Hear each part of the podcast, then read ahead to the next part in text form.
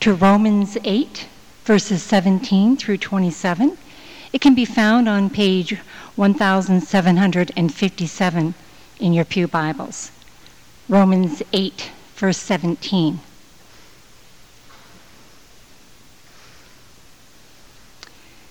Now, if we are children, then we are heirs, heirs of God, and co heirs with Christ, if indeed we share in his sufferings in order that we may also share in his glory.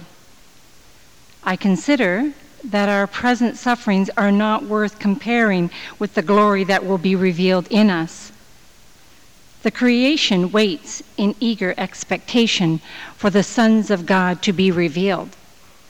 For the creation was subjected to frustration, not by its own choice, but by the will of the one who subjected it, in hope that the creation itself will be liberated from its bondage to decay and, from into, and brought into the glorious freedom of the children of God. We know that the whole creation has been groaning as in the pains of childbirth right up to the present time. Not only so, but we ourselves, who have the first fruits of the Spirit, groan inwardly as we wait eagerly for our adoption as sons, the redemption of our bodies. For in this hope we were saved. But hope that is seen is no hope at all. Who hopes for what he already has? But if we hope for what we do not yet have, we wait for it patiently. In the same way, the Spirit helps us in our weakness. We do not know what we ought to pray for, but the Spirit Himself intercedes for us with groans that words cannot express. And He who searches our hearts knows the mind of the Spirit, because the Spirit intercedes for the saints in accordance with God's will. This is the word of the Lord.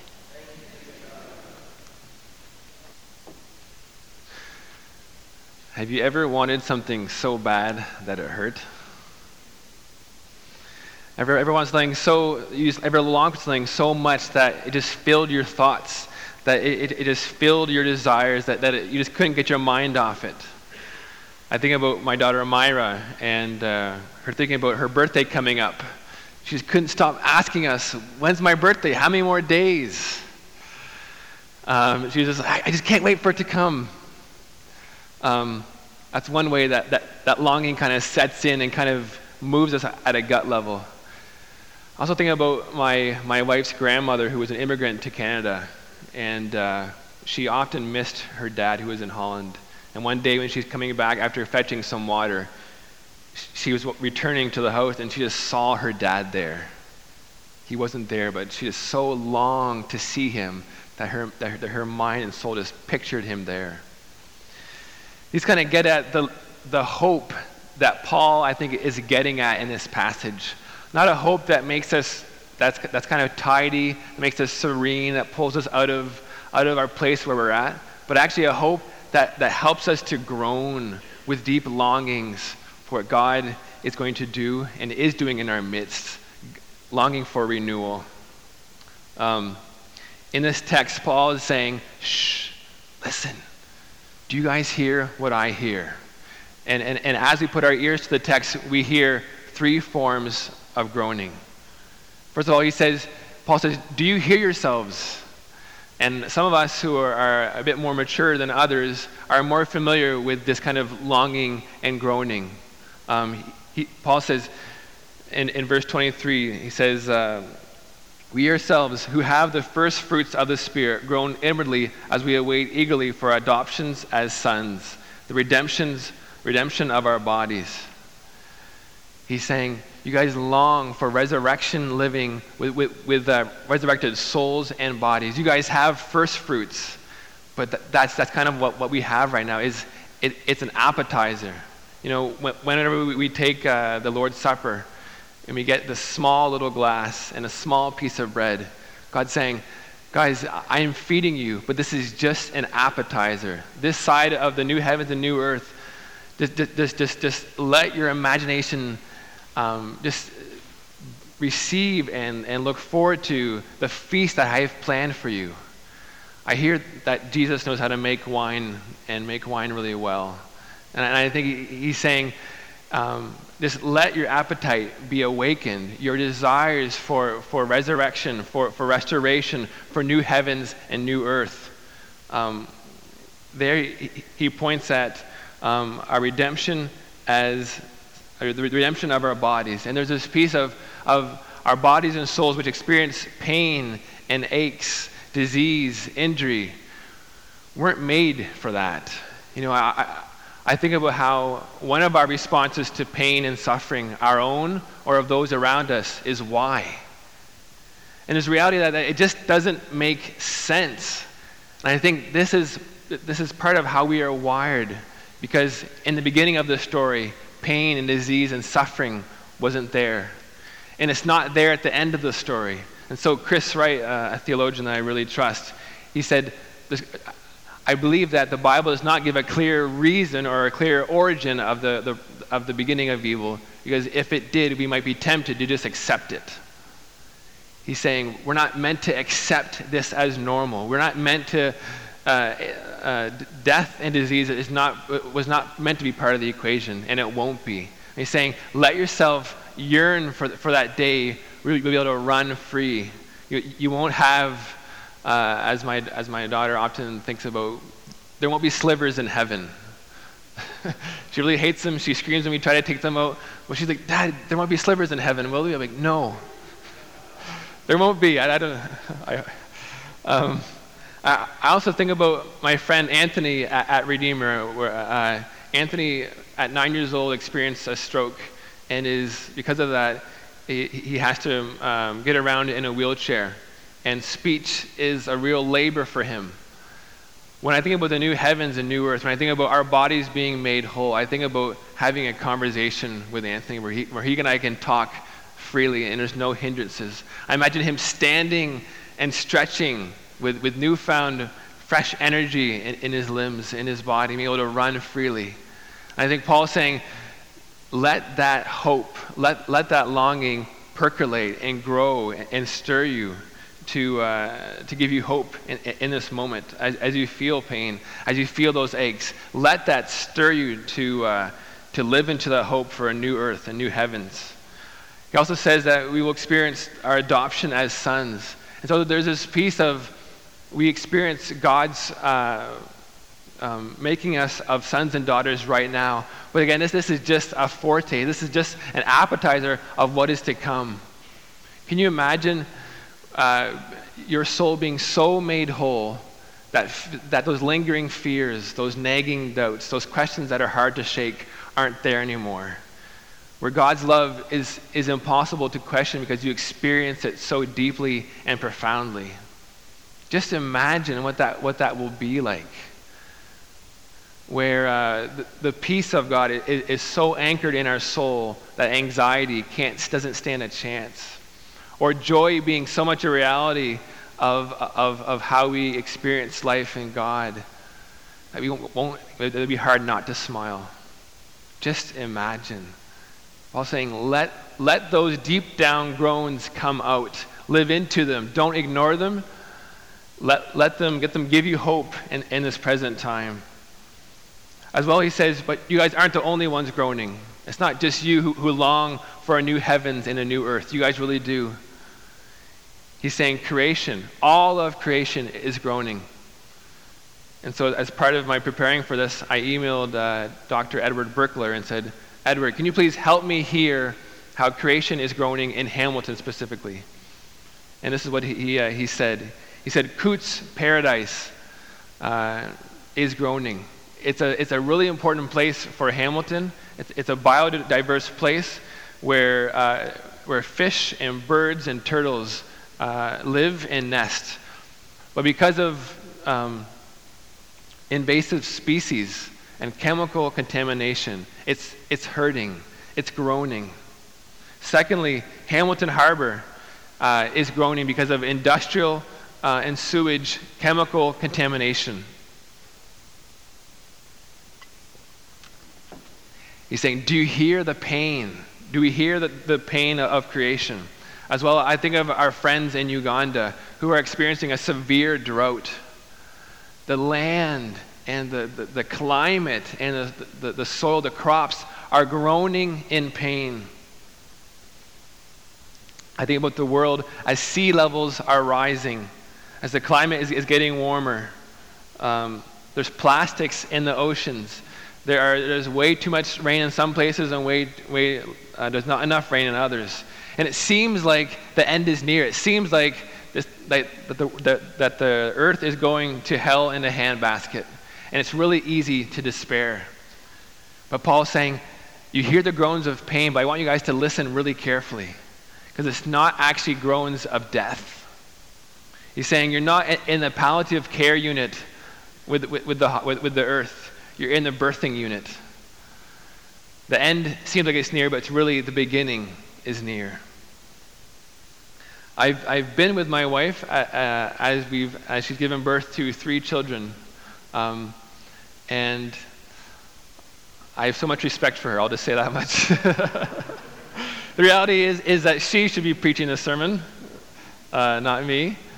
Um, but from, from walking with her in those, I know that the pain is really tremendous. It is intense. And there are also there are moments where it seems like, is this baby ever going to come? And there's, there's, there's a temptation to despair, even give up.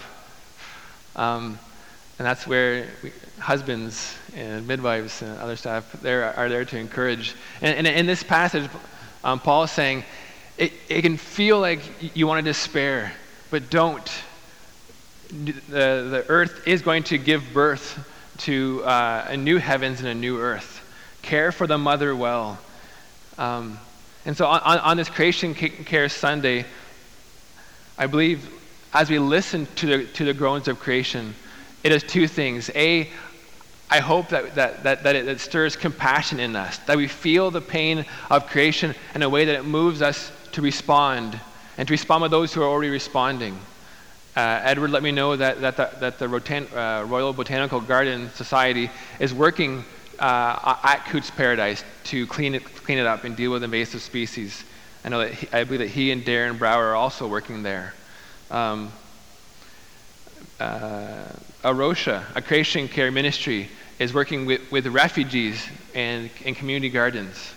Um, as well, Victory Gardens, uh, a great initiative, is growing gardens in the city and seeking to, to provide food for those who need it.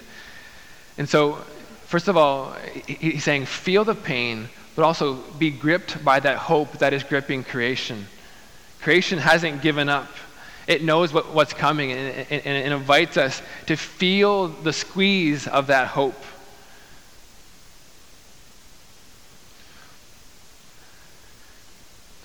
As, as we do our part, as, as we are moved to, uh, to care for creation, um, I see verse 26, and uh, I'm so thankful that, that it's in the passage. Because it, it, it's, it's so easy to be doing the little pieces that we can and yet be, be overwhelmed at, at how much there is to do, how big the problems are. And, and, uh, and, and, Paul says, We do not know what, to, what we ought to, to pray for. I feel like that is one of the most true things I've experienced about, about prayer, is that I often have no sweet clue of how to pray for certain things the words just, just don't seem to, to fit the desire of my heart and the problems that, that we are facing. And to add to that, it can seem like, like God is silent. God is just, He's there, but where is He? What's He doing? Um, for my wife and I, we, when we were looking uh, for a house, and we, we, we were uh, looking all over Hamilton area from, from Stony Creek to um, Brantford to Paris, we were just praying, God, show us, like, where do you want us to live? Help us to, to, uh, to find the right place. And we, and we were praying and praying and praying, and it just seemed like just nothing was happening. Um, and, and part of our prayer was, God, we don't even know what to, we don't even know what's best for us. We don't, we don't really know how to pray. Help us, help us to, to pray well and to, to, to find the, the right place. The good news of this passage is that God is not silent. He's not aloof, just kind of saying, you guys should really get your act together. He's not, he's not saying, um, be quiet. Quiet those groans. Pretend as though everything is okay. The good news is that God groans with us. God groans with us. Just, just think about that for a second. Just listen for that in the text. We hear, we hear our own groans, we hear creation's groans. And in that, we, we hear God as well, aching with hope, squeezed by, by, by the, the, um, the longing he has for creation to experience the freedom it, it, it was meant to. God prays. The good news is, is, that God is praying. God is not sitting by. He, he, he, he, is, he is aching with us. I think about Charles Spurgeon, who said that prayer is, is not measured by length, but by depth. And that a single groan can have more prayer in it than a long, lengthy speech. God knows how to. So, so A, God is praying. B, God knows how to pray. The, ver- the verb in this text, uh, when it's saying that, that, that the Spirit intercedes, is idea of that he, he just he, that he nails it, that he knows how to, how to get what he wants. God is praying, and, and he prays in a way that, that the Father is like, Yes, I'm excited to answer that prayer. Yes, I'm, I'm, I'm going to do that. Yes. God knows how to pray. And, and, and, an amazing thing um, that I discovered as I was looking up even the word for prayer is that the, the word for prayer, often used in the Greek, is a sense of um, an exchange of wishes. So in prayer, we come bringing God our desires, our wants. God, I want this. We need this. Help out with this. But He gives us ours in return. Or, sorry, He gives us His in return. We come to God giving Him our desires, and in it, he gives us His desires, His view. Um, it's, it, it's this amazing exchange. I've experienced in praying for, for, for, people who have a hard time loving. You should, you should try it. If you want to see how, how God can kind of shift heart, our hearts on stuff, pray for those, uh, pray for your enemies, pray for those who are hard to love. And slowly you find that God actually shifts our heart's perspective, our heart's response to that person. And this morning, this text is saying, dare to pray, dare to let God's groaning and desire, what He cares about, what, what He's concerned about, rub off on you. Let it infect you. So, in that, I, I, on this creation care morning, part of the calling is dare to pray in a way that God helps you to care about creation in the way that He does. He really longs to see creation experience uh, and, and, and reach the potential that it was made to reach ever since the, the creation of time. So this morning, as I conclude, I invite each of us to dare to groan, to live into our groanings, longing for, for uh, the new heavens and the new earth.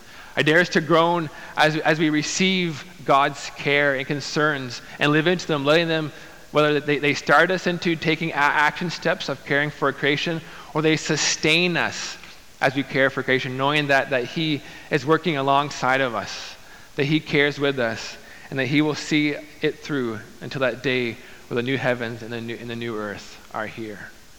Would you join me in prayer? Jesus, we thank you that you are so good. Lord, we ache and, and we hurt. Lord, creation is aching and it hurts. Lord, you ache with us and you hurt for us. Lord, you help us to hear your heart this morning, Lord, your concern. Lord, would you help us to receive your concern, to care about who you care about, Lord? You care about the poor. You care about creation. Lord, you, you, you care about flourishing of, of your whole creation. Lord, you help us to, to pray for that, Lord? Would you help for us to work for that? And also, Lord, help us to wait for that as well. In your precious name, amen.